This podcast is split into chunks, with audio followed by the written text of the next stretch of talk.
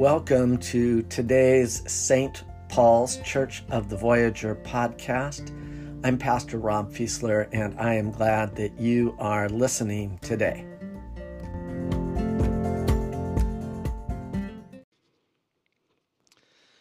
Back when I was in community college, I was a journalism major uh, for a time. I think I was about 19 years old at the time.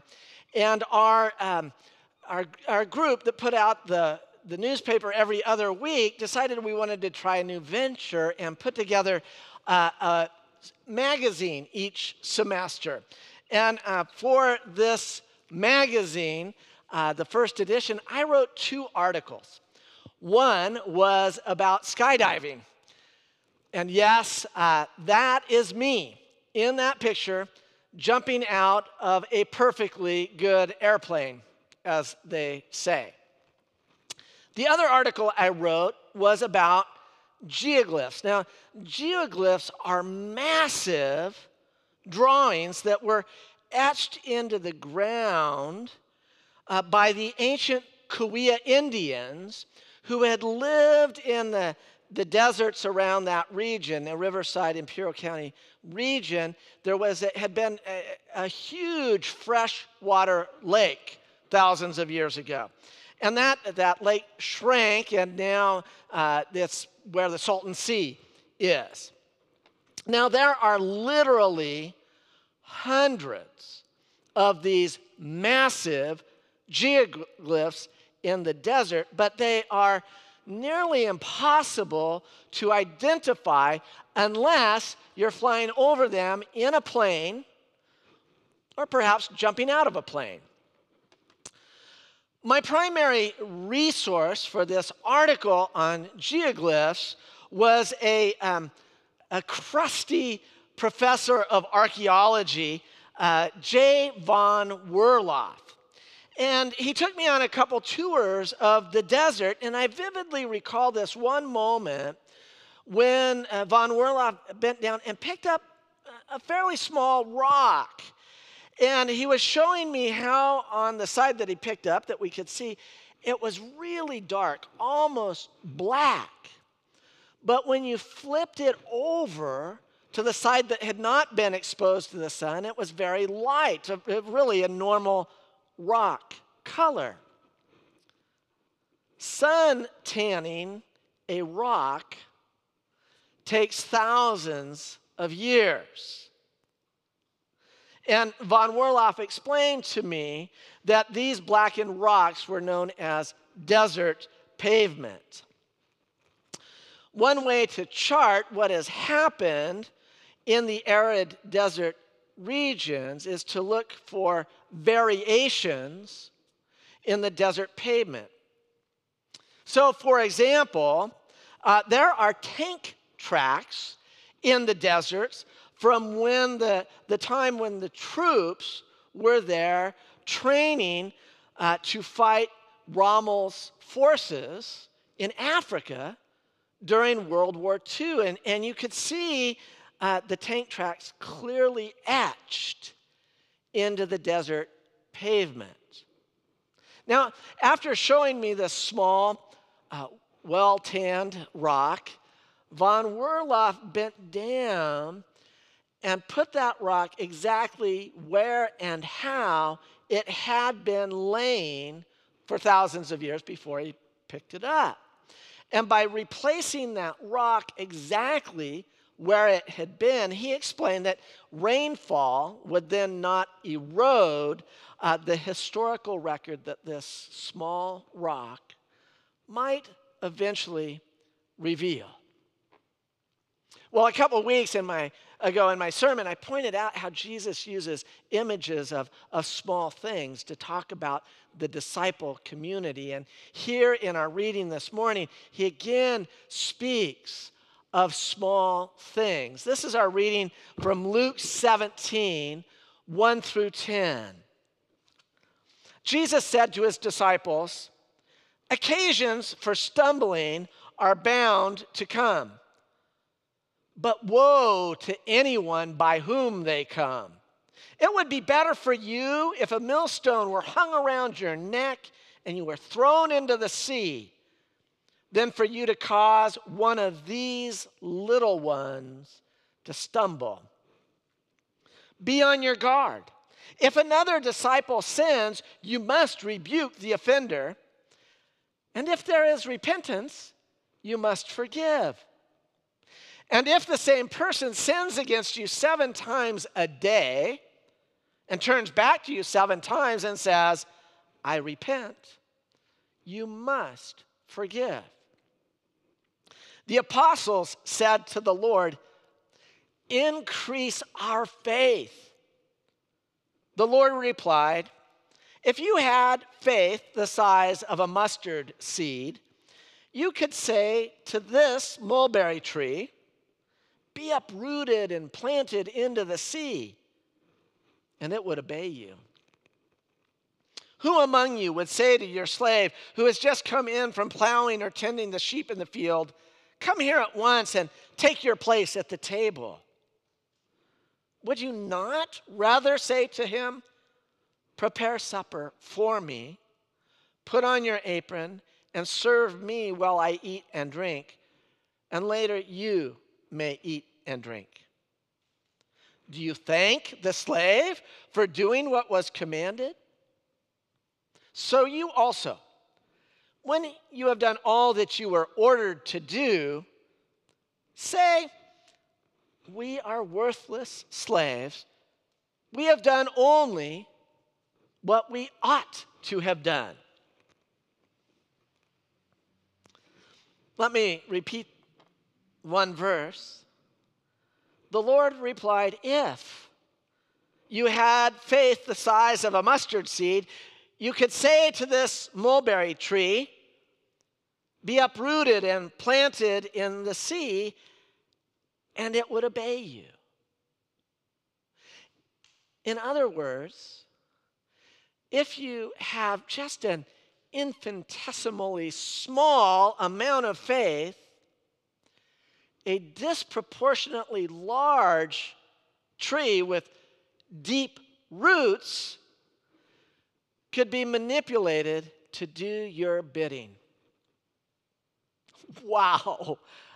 Who has that kind of faith? Well, actually, you do. But we'll get to that in a moment.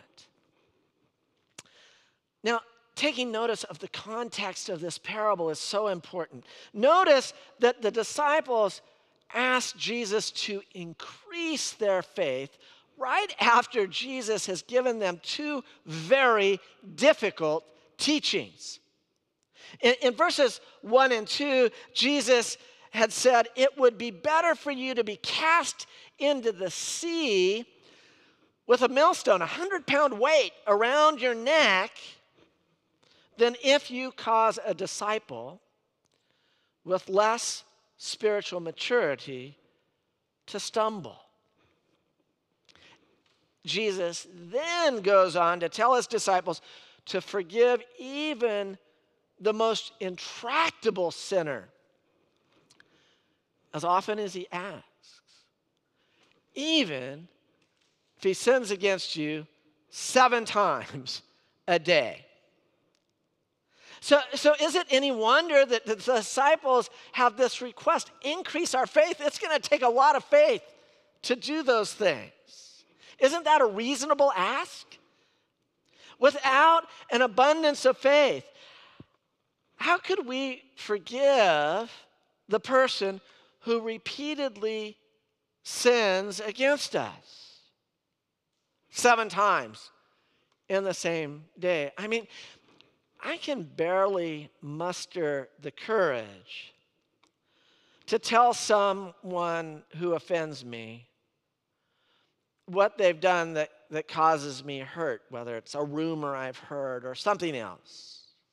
And frankly, I, you know, nursing my victimization can, can sometimes feel so much more satisfying than forgiving somebody who has sinned against me. And, and, and I have to say, I'm pretty sure I'm not the only one where that's true.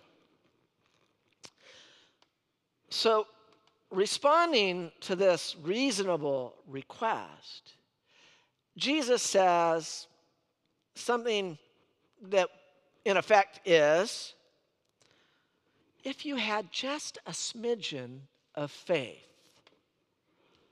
my teachings would not seem so daunting to you. But here's where this parable becomes difficult to interpret. Because there are two ways to interpret what Jesus is saying here.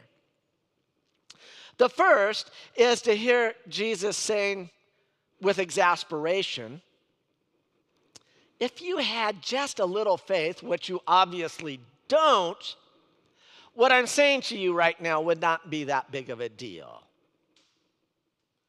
As one biblical scholar asserts, the conditional statement in verse 6, if then, is structured in the Greek in such a way that we can tell that a contrary to fact situation is being described.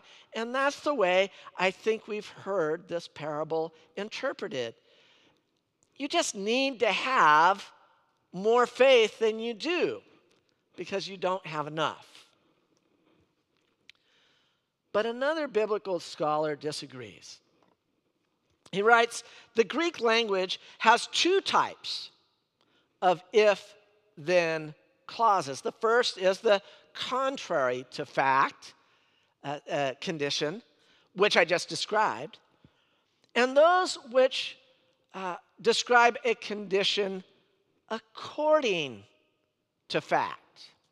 So, for example, if Jesus is our Lord, and He is, then we should serve Him. Because the conditional clause in verse 6 is this second type, it's correct, perhaps, to translate this as if you had just a smidgen of faith, and you do. If this is the case, then Jesus is not reprimanding his disciples for the absence or lack of faith. Instead, he is affirming the amount of faith that the disciples already have. And he is inviting them to live out the full possibilities of that faith. Now, I have to say, I find it more than a little ironic that one of the smallest words in this passage, the word if, can make a great deal of difference in how we will interpret Jesus' words. If we just knew for sure what Jesus meant by if, then we could interpret the passage correctly. But to add some confusion, perhaps, I wonder if we really need to know what Jesus meant when he said that word, if. Interpreting the passage both ways is valid in our Protestant tradition because our Protestant tradition affirms that God uses, makes every valiant attempt to communicate with us through the words of Scripture. And in this case, then, we really can have it both ways. Let me give you an example of what I mean by using uh, the illustration of my golf game if I make a few pars and only a, a few bogeys, then I will score 90 or better on the golf course. This if can be understood both ways. Usually, the if is a condition contrary to fact because I'm just not that good a golfer anymore. But because I have broken 90 in the past, the if is also a conditional statement according to fact. both instances of if are true in this case at the same time. And when I talk about the if of scoring 90 or better or 90 or lower, it reminds me of my aspiration to play better than I normally do. At the same time, it is an affirmation that I've already played that well before. So here's the question Was, was Jesus smart enough to mean if in both ways? As a message of aspiration and as a word of affirmation? I certainly think so. As an affirmation, we hear Jesus assuring us that whatever faith we may not have, our lack of faith, it, it's not necessarily a fatal flaw in our discipleship. Because even a small amount of faith is a really big deal. We don't need to be perfect, without any doubts, zealous, true believers in order to serve God. Even a small amount of faith is a formidable amount of faith in a faithless world. Rather than denigrating ourselves for our lack of faith in comparison to other people we perceive to be spiritual giants or spiritual gurus, we can be confident that God can accomplish great things through us, whatever stage of faith we are at. But as an aspiration, we, like the apostles, will still need to find courage to act in ways that are consistent with our faith, to have an aim to have a greater faith still.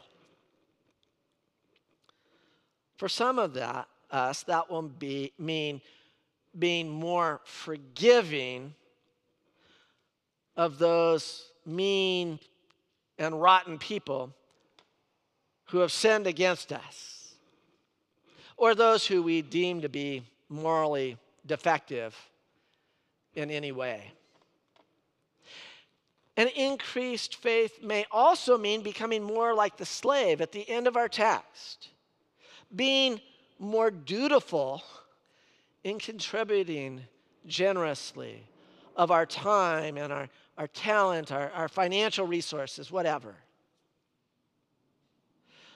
But it also means doing our discipleship, as verses 7 through 10 uh, make clear, without grumbling about who's not doing their share or who's doing it wrong, and, without thinking that just in doing our duty, we somehow merit uh, special uh, blessings or, or kudos uh, uh, uh, or affirmation.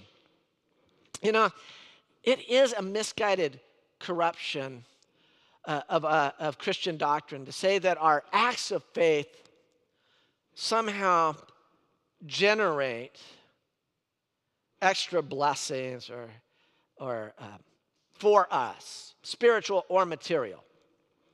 I mean, we, we may indeed feel blessed by God when we live out of our faith, but, but those are just gifts from God. They're not pranks for being, uh, I'm sorry, they're not perks for being good enough or, or smart enough or spiritual enough